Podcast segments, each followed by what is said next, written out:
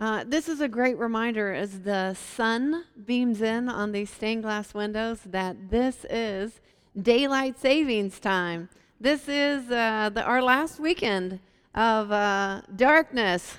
Yes, we have made it. We have made it. Hopefully, we've made it. But uh, it always reminds me uh, when Alpha switches on Saturday nights that uh, in daylight savings time, the sun shines through like it's incredibly so. And it's like, oh, I hope spring is finally coming. It's so cold. It's, oh, it's been driving me crazy. We've been doing this series, When Opportunity Knocks, and we've been talking about um, the opportunities that we have. We've been talking about the opportunities we have with Christ and the opportunities we have here at Alpha Community Church, and we've talked about the different things uh, that are happening. So we're going to continue in that series. Um, and I mentioned the windows because it reminds me of spring. And spring reminds me of worms, like if you give a mouse a cookie. Oh, and this. Spring reminds me of worms, and I love worms. It's a little known fact. You might not know that about me, but in this, uh, yeah, worms for real. So, so it's in this season that at certain times when you're outside, you can see them on the ground. It's like when it when it's like just warm, and they, it only lasts for a little while. And if you're running, like I would uh, all my time when I would run or when I still go out in the neighborhood and stuff, I'm always like, oh, look, look, look, look, look. The worms are out. And it's so cool. It's like they're just like all over the place. And if you touch them, they like all squiggle up. I don't like a snake to save me longer than I can, but the worms are the coolest things ever. So much so that my, I have two little grandbabies, and I'm always like, oh, come, come, come look at the worms. Come and see them. They're so great. And they're like, okay. Some of them like him, some of them don't. Um, so much so, I had a running partner, uh, Ashley. She lives in Africa now, and we can we can contact one another through WhatsApp. That's a text thing you can do international. And I send her pictures. I'm like, Ashley, look what season it is. It's worm season, because she appreciates and loves the fact that I love them. And when you love something, even if no one else does, you want them to experience it. You want them to be like, all right, or you accept the fact that they just are not going to love it as much as you. And then you may not love worms, but after this long talk about worms, you're going to be like, oh, worms, Sheila likes worms. Yuck. and you'll have this little known fact about me. But it's really interesting because when you love something, then you want others to experience it. When you love doing something, tonight I was talking to Tammy as she came in, she read our psalm tonight, and I was talking to her, and she's been going to this new exercise class. It's called Swerk. It's all kinds of fun. It's like dancing and moving and all that kind of stuff. But she's like, "Oh, Sheila, I love it. Come, come with me. Come, come to the class with me." And I'm like, mm, mm. I mean, she loves it. And she has a big passion for it, but I don't. I'm like, oh, maybe. I mean, I might go and try it to be nice to her, you know, just show her. I might. When you love something, you want others to experience it. When you figure out something new, or or maybe sometimes when you do. Um, if you redo your house, if you redo a living room or something, you're like, oh, come look, come look, come look. You want people to see it because you're excited because you feel something about it and you want others to see it, or you accomplish something, or you make a paper, or you do something that you created and you're like, oh, do you want to see this? Or you happen to lie it around like, oh, that thing? Of course. We want people to come and see. It's because of something that's inside us. We want more and more people to see. Well, we're going to look at a couple of scriptures tonight. We're going to start in John chapter 1. If you look in your Bibles, it's on page 882 of the Bibles that are in front of you, or you can use uh, your handheld device, the handy dandy Wi Fi. That'll get you where you want to go. Um, and so, this uh, passage that we're going to look at in John, this is where Jesus is calling his disciples. And this passage we're going to look at is at the very, very beginning. Uh, John is one of the four Gospels Matthew, Mark, Luke, and John in the New Testament. And um, John tells a story of a more personal level and does it a little bit differently than the other Gospels. The other Gospels tell a lot of facts and this is what happened and how it went and stuff like that. Good, good, good. But John does it just a little bit differently. So let's go through this in John uh, chapter 1. We're going to verse, I want to start at verse 35. So the following day, John was again standing with his two disciples. This is John the Baptist. And so John the Baptist was preparing the way for Jesus, and John the Baptist had disciples. Disciples were just people who followed them and wanted to learn everything that they could about them and their teachings. And so John had lots of disciples, and so John is standing against with his two disciples, and as Jesus walked by, John looked at him and declared, Look, there is the Lamb of God. When John's two disciples heard this, they followed Jesus. Then Jesus looked around to see and saw them following him, and he's like, What do you want? He asked them. Isn't that fun? You're like, Oh, it's Jesus. Hey, what do you guys want? Well, anyway, uh, he, they replied, Rabbi, meaning teacher, where are you staying? Jesus says, Come and see he said. It was about four o'clock in the afternoon when he went with them to the place where he was staying, and they remained there the rest of the day. Probably because it was getting close to Sabbath and they couldn't leave at that time. But the important thing was, Jesus was like, hey, come and see.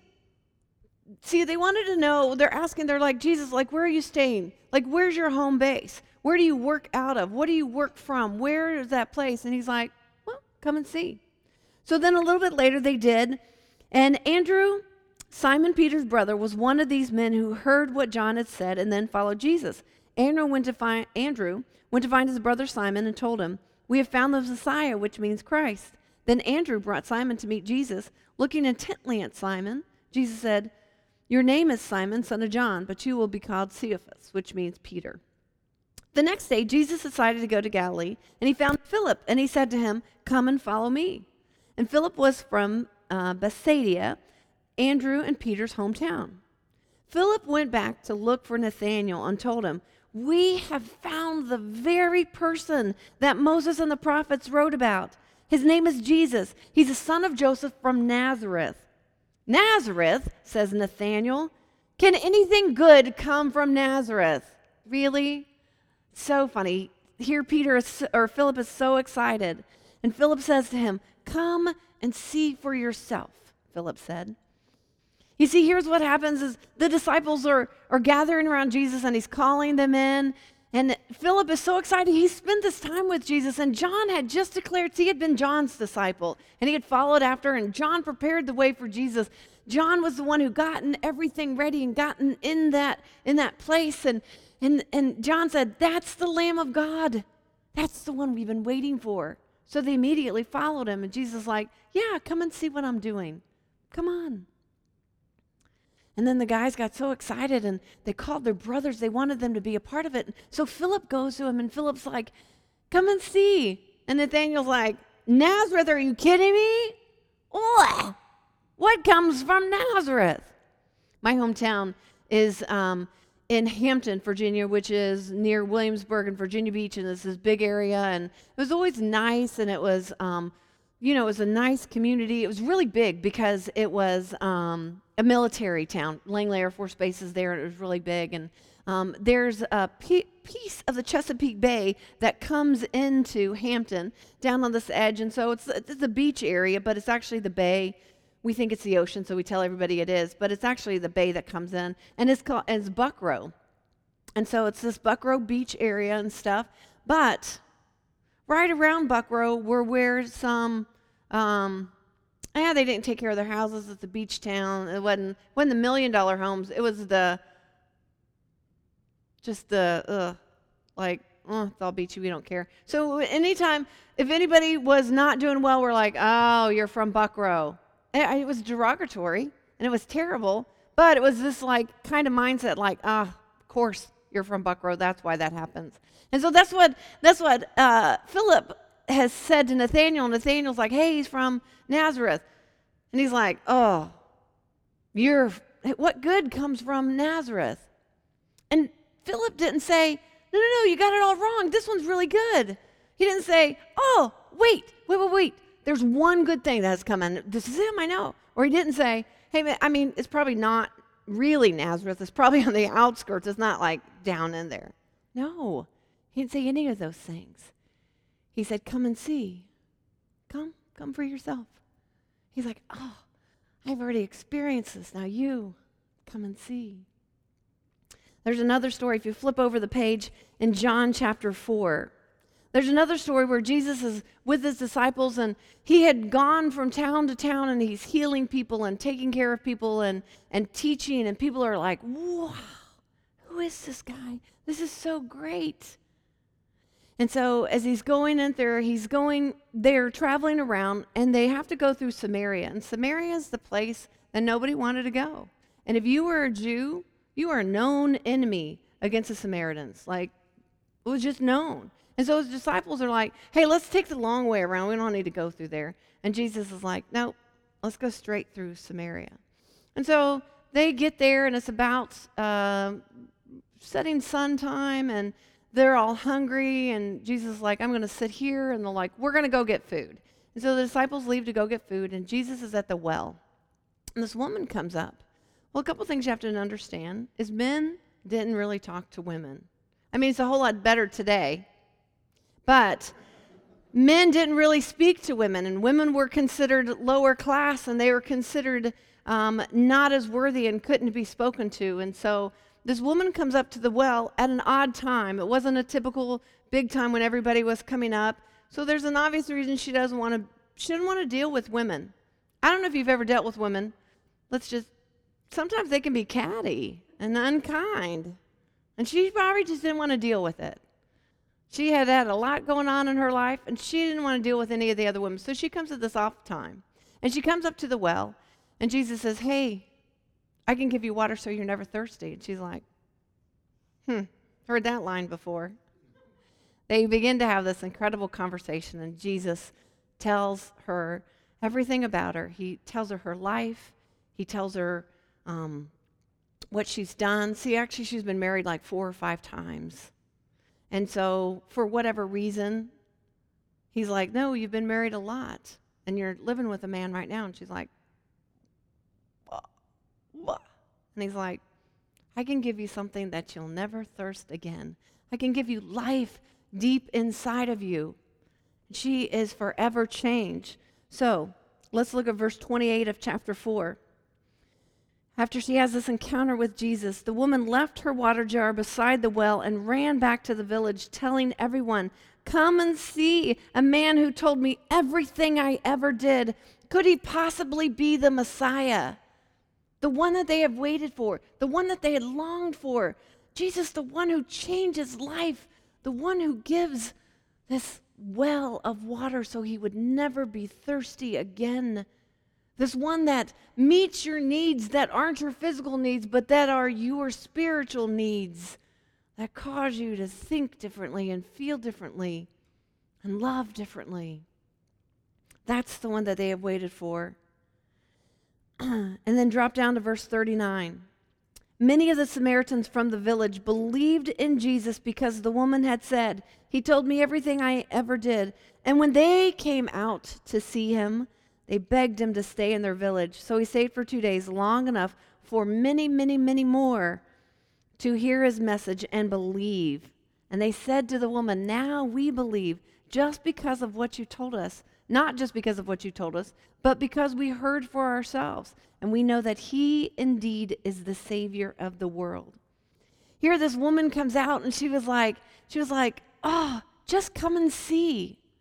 Here she came to this well at a time when she didn't want to deal with the people around her. She probably was not somebody that everybody loved in the community, but she was somebody that everybody knew in the community. And so she runs back to these people and she's like, Oh my gosh, I just met a man and he told me everything about me. Come and see. And they're like, mm. She's like, No, no, no, no, no. I think he's the Messiah. No, no, no. This is the one. He can make you not thirst for water anymore. He can give you exactly what you need. Come and see. She didn't tell them. She didn't tell them anything other than come and see. Come and see for yourself. Come and experience this man. And when all the town went out there, when they all went out there, they were like, oh, they said, stay, stay, stay. Jesus, stay with us. He was a Jew. He was not even supposed to be there. I'm sure his disciples' jaws were open the whole entire time. They're like, what is happening? But Jesus stayed for two more days and he taught them. You see, that was Jesus' purpose all along. He was to come down and tell people who God was. He was to come down so that they could experience God because they had lost sight of God. See, they had put God in this kind of box and they had put him in this place that he was far, far away, and he had to go through so many layers to get to God. And if you were a woman, you had to stay on this court, not even on the inner court. And if you weren't Jewish, you had to stay outside of the temple walls. And if you were something else, you could only come right here. And you had to be banished for so many days because of this. And Jesus came and said, Hey, let me remind you who God is and how He created you and how much He loves you and why I'm here. Let me remind you of how incredible God is and how He painted this glorious picture we call the earth. And let me remind you how much God loves you and that He's willing to talk to you. And every time He encountered people, they ran out and they said, Oh, you got to come and see this. You got to experience this. Oh my gosh, it's the greatest thing ever. They didn't go out and say, Hey, listen, I met this Messiah. And in order for you to meet him, you're going to have to do a lot of stuff. There's about 15 steps you got to go through. And then, if you do it really well, I'll take you in. There's a little special thing. No. They said, Come and see. Just, just come with me. Listen, I trust God so much. I have experienced Him and have seen Him. Like, I, I don't know exactly what it is, but I know it's great. Come and see. Philip had spent this little bit of time with Jesus, and I said, You know what? You got to see this for yourself. It's so great. They wanted them to experience God.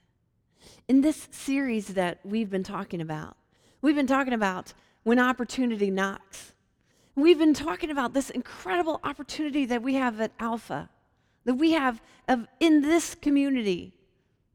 See, we're a church in Alpha because we come from all different places. We're a great part of this community, but we're a church in Alpha. And now we have this opportunity to open our doors on Sunday. How cool is that? We're going to do Saturday and Sunday. Now, on daylight savings time, this is the best time to come to church because tomorrow you don't even going to know the time changes. You're like, what? It's two? Who knew? You can do whatever you want tomorrow because you came to church tonight. But if you can't come tonight, ah, sorry, you're stuck for a week. Or we could do something exciting like, hey, you can't come on Saturday? Okay, come on Sunday. You can come. And so there's some reason that you keep coming to this place. Can't be the food. I'm not offering that. it might be the stained glass windows. There's something that's drawing you in to this 1872 building that has wooden pews and a wooden floor and it's cold all the time, in my opinion. There's something that's drawing you here. There's something that draws you into this place. There is something that drew me into this place, keeps me coming back. Because you keep coming back, so I keep coming back. But there's this incredible Spirit of God here that I think is unmatched. We have this incredible space that started so long ago, and we've made it our own and we've started so many different things and we have a children's program we have a whole place full of musicians. We have volunteers to read a psalm every week. We have people who do offering. We have people who pray. So why don't we begin to invite our friends why don't we start to invite our friends and go just come and see just come and see you don't have to save anybody. You don't have to make anybody follow 15 steps to get in here. That's what the beauty of it is because God does the work. We don't ever do the work. Before we do our services every week, we kind of gather to pray. We want to pray over the building. We want to pray over things. We want to pray what happens. And you know the one thing that we pray all the time? God, use us as your instruments. Don't let us get in the way. I don't want you to ever come just to hear me. I don't want you to ever come just to listen to Steck and the band. Everybody else, you know the names. I don't want you to come just for that. I want you to become, we want you to be here because you experience God here. We want you to be here so that you can hear God's word spoken and go, huh, there's something about this place. There's something that I can sense about here. There's something that when I come in, I'm like, hmm, oh, that's God. that's the Holy Spirit. That's the stuff that makes you go, yes. That's the stuff that makes you go, I can't really put my finger on it, but I know. Or, or when you come and somebody has sung something or somebody has said something, and you're like, oh, I don't like that. That's God too. That's God going, hey, let's let's figure this out in here. Let let's let's look at this. Let's be a better person. Come experience more of me. I, in my lifetime, have uh, always gone to church. I've always been a part of church. It's just something I grew up doing. And I've always tried to invite friends. But then there's been a really tough time, a, a time in my middle part of my life, where I kind of got it wrong. And I kind of felt like, well, I can't invite just anybody. Like, they're obviously, they're way too deep into whatever they're doing, not to come to church. I kind of had my idea that if people cleaned up and looked like me, then they could come to church. That would be great. And in fact, so much so um, that I began to not reach out to those around me. I began to not ask people that I worked with. I began to only consider those who were already in and part of my group, and I'm like, oh, yeah, this is good. But that's not what God intends us to do. He intends us to invite others to come and see. We don't have to do the work. We don't have to convict people. We don't have to tell them they're wrong. We don't have to tell them they're doing terrible things. We may be the ones doing terrible things. All we need to do is invite people. Come and see. Come and see what goes on when we go to church. People have a lot of bad, a bad experiences with church a lot of times. A lot of times people have gone to church and they've been told that you can't come like that. If you listen to that kind of music, you can't come to church. People have been told that. So they have a bad taste in their mouth about church. They've been told that, no, God doesn't love anything that you do like that. And so they don't want to be a part of a church like that. A lot of times in our past, we've made church so hard for people. We've made it so difficult. And we've we've told people once they come in, okay, now listen, now you have to sign up for this class and you're going to have to go here. And if you really want to be a good person, then you're going to have to follow these six steps and do that. And what I want to say is that why don't we just invite people to come and see? Let God do the work on their hearts. Let them come in and feel their own palpitations. Let them come in and feel their own, hmm, there's something different here. Let God do the work. But guess what? He might not do it if we don't ever invite them to come and see. If we don't ever give people a chance to come and see, then maybe nobody else is ever giving them a chance to come and see, to come and experience. And maybe it's something in your life that people go, huh, I wonder what that is. Come and see. Here's one place to start church. We have these incredible opportunities coming up where we can do something exciting where we can invite people. And when they and when they say, "Oh, Saturdays, I do this on Saturdays," you can say, "Ah, good. You can come on Sunday now. Start on Easter. That's a great time to start." A lot of people like to come to church on Easter. So you should say, "Hey, I got this church that's kind of cool. Come and see." Don't worry about anything. Just come and see for yourself. And if you don't like it, okay. I mean, it would crush me, but if you don't, it's okay but come and see. You know what I believe more than anything else? I believe more than anything else that God is present with us all over. And I believe that if we invite people in, God will meet them here. I know God can meet them anywhere. I know God can be anywhere and you can experience God all over. But there's something about coming collectively together and unifying in song and word and prayer. There's something cool about that. And so I know God will do his part. We just get to do ours. In a few minutes, we're going to share in communion together. This is something that we have decided is so important for us to do every week here at Alpha. That's a little bit different. But we think it's important to come to the table because the table was set up for us because we were always going to be welcome at the table. Everyone was welcome at the table.